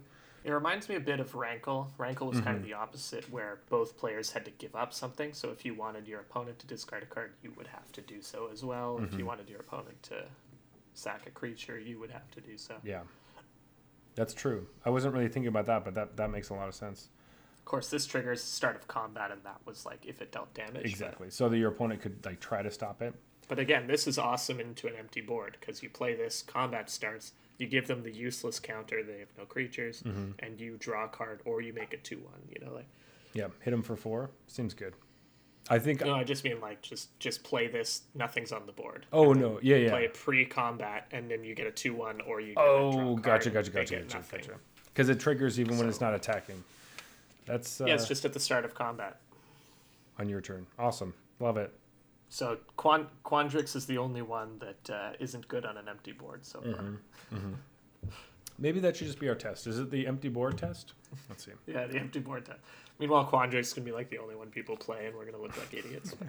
Well, you know, I'm prepared to do that. Um, anyway, You were gonna say something about Commander though. uh, no, I mean, I was just mainly saying that it seems super fun in Commander because anytime you can just give people stuff for free and become friends with them, uh, it seems Yeah, like the fact that you have to target an opponent is almost an, a bonus here because you could be like, guys, I have to target somebody, and you Mm-hmm. can use it as like a, a favor chip. Who wants to buy my Yeah. favor? You know. Because if I'm looking at this and I'm building a deck, almost my entire deck is going to do shit like this probably.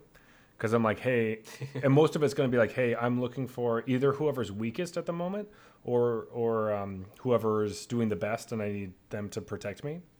Either one of those things, I'm like, hey, I'll give you one of the modes, but I get to choose what it is. And they're like, okay, well, free stuff's free stuff. I'm like, yeah, Or just be like, I'll do it if you kill that creature. yeah, or whatever. stuff like that. Um, or if you attack that player, then I'll I'll uh, give you, you know, another creature for blocking later or a card or whatever you want.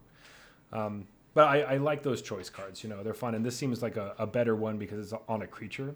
A lot of times those choices are kind of on uh, spells. Yeah, totally. No, I, I like this design. I don't know if it's good in standard, but It's probably not good in standard, but I like it, and uh, th- I'll probably try to do something with it. But I Yeah. think you you seem like I could see you wanting to do something with this next one. you know I love Witherbloom. Yeah. I love black green. Uh, it's my favorite color combo. So I, this one was the last one spoiled, the one I was most excited for, and also the one I was most confused by when I read it. So I don't really know what to make of it. So we got Beledros Witherbloom, five black green. uh, four four flying. Okay. The beginning of each upkeep, create a 1 1 black and green pest creature token with when this creature dies, you gain 1 life. And pay 10 life. Untap all lands you control, activate only once each turn. You know, at first I was like, what the hell is this? but after after thinking about it a little more, I think I just love the design they went with on this card. I don't know if it's good or bad. Um, traditionally, doubling your lands has been busted, no matter how steep the cost appears at first sight. Um, but you know, this is not Wilderness Reclamation. This is not Nissa who shakes the world. But I bet it's a little better than it looks. So it's obviously an homage to Verdant Force, which creates a, a 1 1 Saproling at each upkeep. Yep.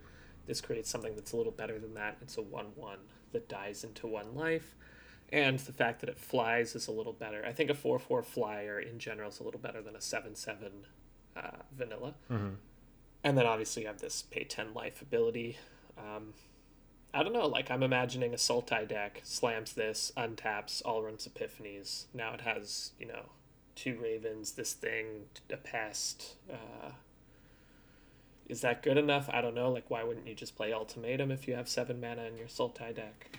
But uh, Yeah, I like the. Um, obviously, once again, all these Elder Dragons is going to go into um, Commander just because it's uh, that. Well, that's the entire format. Um, it's called Elder Dragon Highlander, is EDH. Um, so that would make sense, and and the each upkeep is huge in Commander because that means you're going to get four for each rotation. So I obviously seeing this from that lens, I get all of that stuff. I really plus love. Plus, you could just pay forty life per turn cycle and just have all your lands untapped Yeah. for everybody's turn. So there you go. You can do that in, into eternity.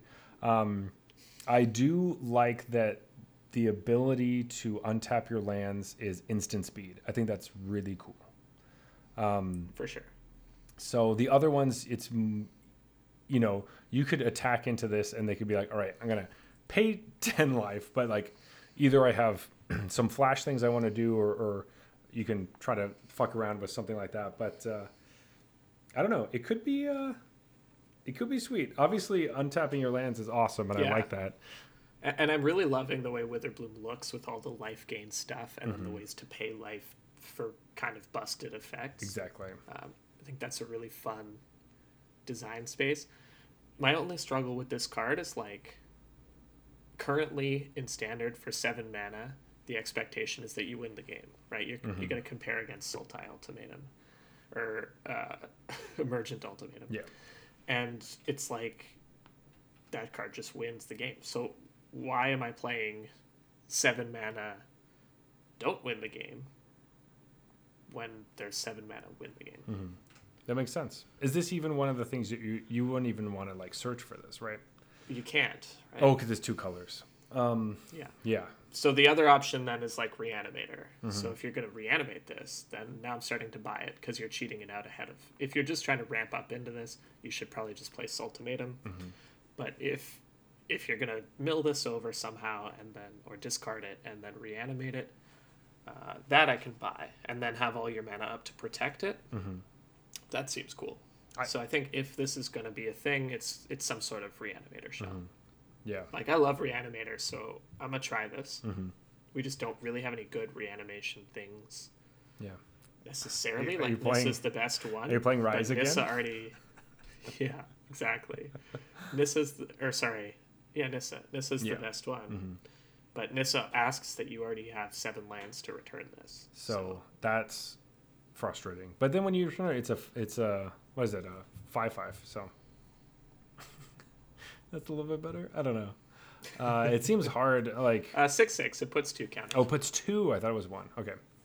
If you can, you know, use the tokens for something.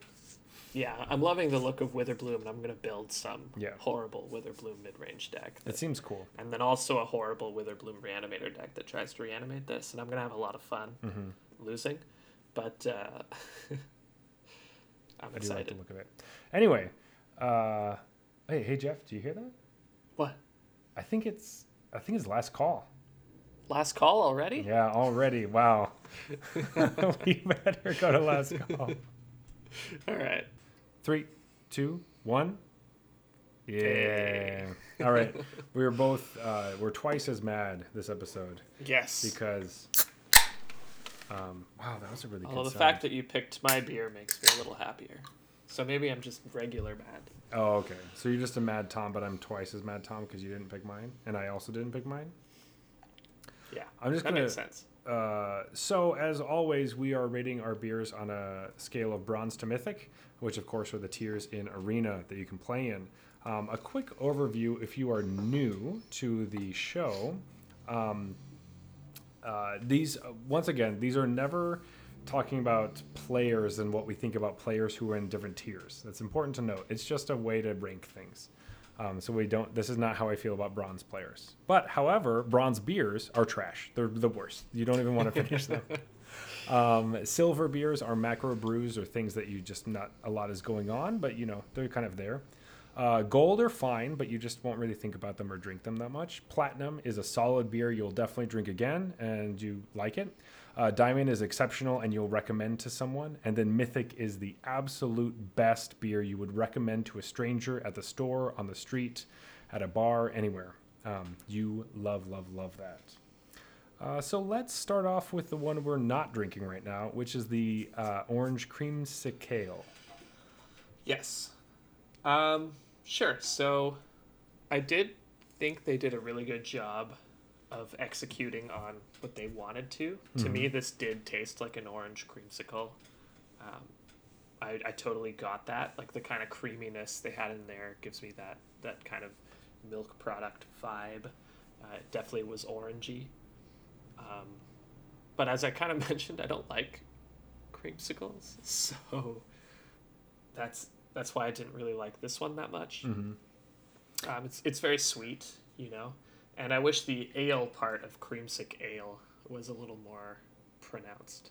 Interesting. That's so. I I have exactly the opposite feeling, where Ah. um it I I got the cream ale the for sure, and it tasted like a nice, you know, cream ale.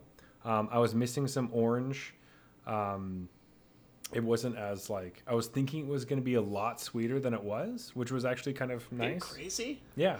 Oh No. man, that smells like orange. Really, I, I didn't get a ton of it, um, but it, it was like when I poured it out, I was like, oh, this color's a lot lighter than I thought, and tasting It it, didn't look like, like I thought it would for sure. It was Yeah. very pale. um, but um, I mean, I thought it was nice. It would if it's like ice cold on a hot day, it would be good. Um, but today it was like it was fine. I will probably forget it and then be like, oh, and I'll probably pick it up one time, being like, have I tried this before? And I'll taste it like, oh right, yep, it was fine. Um, Right. I'm gonna give it a, a gold for sure. Um, Yeah, I was thinking gold too, and I was I'm only kind of giving it gold because it's like, ah, for me they executed on their design plan. Yeah, I, I can definitely tell that they weren't trying to go overboard, um, hmm and uh, it definitely wasn't too much, and they could have possibly bumped it up, and I'd be totally fine. Um, it's definitely not desserty in my mind, as opposed to some of the other ones we've had that are more dessert focused. It didn't feel like that to me, where I was like, "This is borderline if I'm gonna like it." I was like, "It, it definitely tasted I like guess beer." I see what me. you're saying. Like, I think the maybe the thing is I don't want a beer that tastes like creamsicle, and this tasted too much like creamsicle for me. Yeah. So if they're gonna do that thing, don't like, don't try to be safe because I'm not gonna like it anyways. hmm So you might as well kick it up into high gear for like you know the customers like you who want it to taste like Exactly. a creamsicle. Um, so it's definitely the kind of one that like I could get more and be fine with it, um, and be like, oh, it's really just like a cream ale. It's not super creamsicle, um, but it's not something I'm gonna show like this thing is crazy and it tastes like you're drinking a creamsicle. It's not. It doesn't have that quality at all. Um, which most of the time when I'm going for something crazy, stupid, weird like this, that's a that's basically what I'm looking for. Um, but True. I guess if you're buying the the creamsicle ale, you're you expecting taste like a Um, creamsicle. But all around, I think it was like you know, it's a fine beer. I, I just don't care too much for it. But um, um, yeah, I, I could have it again and be like, oh, it's it was very nice. So, but yeah, not. I probably wouldn't have it again. If, I mean, like but you know, if somebody had one and was offering me one or whatever, I'd exactly sure, the cla- Well, that's the classic. Like, hey, if someone hands you a beer, you're you not gonna drink it? Like, right. so Actually, Uh. I, I, even bronze beers, I'd be like, yeah, yeah, thanks, man. thanks for the the Coors or thanks for the Molson, Yeah. or whatever. I don't. Well, I don't consider Coors and Molson bronze beers. To be fair, Oh, What- those are silver. Bronze those is are like silver. Bad, uh, bad macro brews. Uh, yeah, bronze is like you took that macro brew and you left it outside and you cracked it. and You're like, I don't even want to finish Okay, this. okay, okay. There have been beers where I taste them. I'm like, I can't even. I'm Well, those this- ones I might turn down. I'm dumping it If in my the. friend's in the like, "Hey, do you want this Budweiser that I opened last night and forgot to drink and Yeah. left out in the sun?" I'd be like, "No, no, I don't want that." That's what I consider bronze. Where like something went wrong. Like this is not correct. Yeah. Like something was bad. So we haven't had one of those yet. Am I gonna get sick? yeah, that that's the kind of thing that I, I think like really bottom of the barrel. Is this even beer? Like you kind of missed some ingredients. Is how I feel with bronze. Um, that's why we've never seen them or a silver beer. We don't really bring Yeah, silver never- beers. yeah. One day though, we'll bring a silver beer. Uh, but as far as this twice as mad Imperial IPA. What do you think? Yeah, I, I love this beer. Um, to me, this is kind of the quintessential example of, you know, people might not like Mad Tom because they feel it's too strong. Mm-hmm. And so they're like, I definitely won't like twice as Mad Tom. And then when I, this is when I give, you know, my speech, I guess, that uh, actually the doubles are usually smoother Mm-hmm. tasting because the alcohol balances out the hops and the uh, um, barley flavor that that is what you're perceiving as strong. Mm-hmm. You know, a lot of people will get an IPA and be like, "Ooh, uh, it tastes strong," and they think it's because it's six or six and a half percent, but the str- the quote unquote strongness that they're tasting is actually the hops or the barley, you know, the malt character. Um, and so when you have this twice as Mad Tom, it actually is more more balanced. The double IPAs tend to be a bit more balanced than their single IPA counterparts, and taste smoother. Now it's kind of more dangerous, right? Because it's, you know, now it's like eight and a half percent, and it tastes less strong. Yeah. For me, this is yeah, kind of the quintessential example of this. I like it better than Mad Tom. I think it's a more balanced beer, and I think it's just delicious. I agree. Uh, I think it's a lot better than Mad Tom, and uh, probably one of the best Muskoka beers that I've had. Um, I like it uh, quite a bit. Usually, that's it's it's my favorite that they make too. yeah. I definitely think that that's uh, that's correct. It is probably the best one they make. Uh, so with that, I'm gonna go nice and high. Give this a diamond. I like this. Yeah, I'm gonna uh, I'm gonna give this a mythic with the full ex- like the full understanding that there's a bit of nostalgia factor Gotcha. uh, going into that rating. That Mm-hmm. you know I kind of uh, cut my teeth on craft beer with Muskoka beers and Mad Tom in particular, and when I found twice as Mad Tom, I had that expectation that it would be too strong for somebody who's kind of new to craft beer like me. Gotcha, like, oh, it's okay. actually better. Holy shit!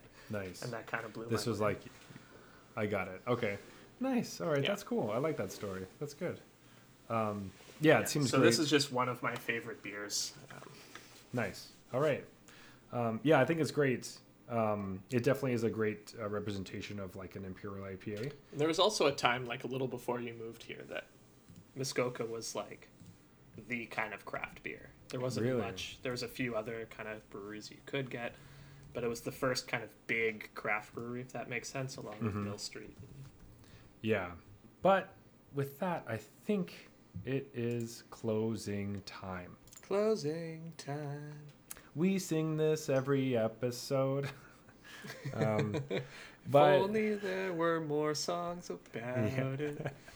So if you want to send us some songs about closing time or something about the end of a podcast, I don't know, uh, you can reach us at Arena Regulars on Twitter and Instagram. Yeah.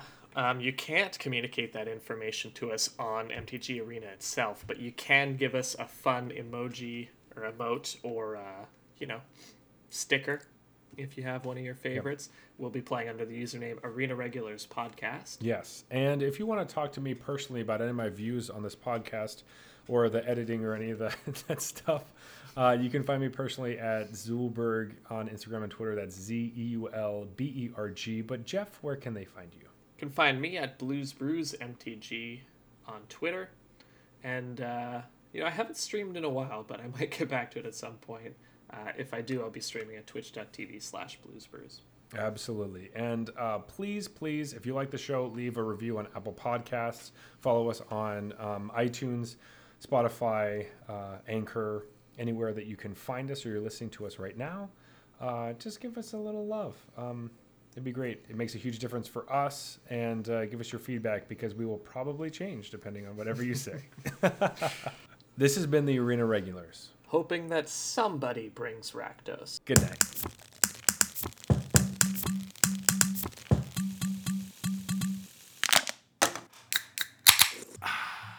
All right, that's fine.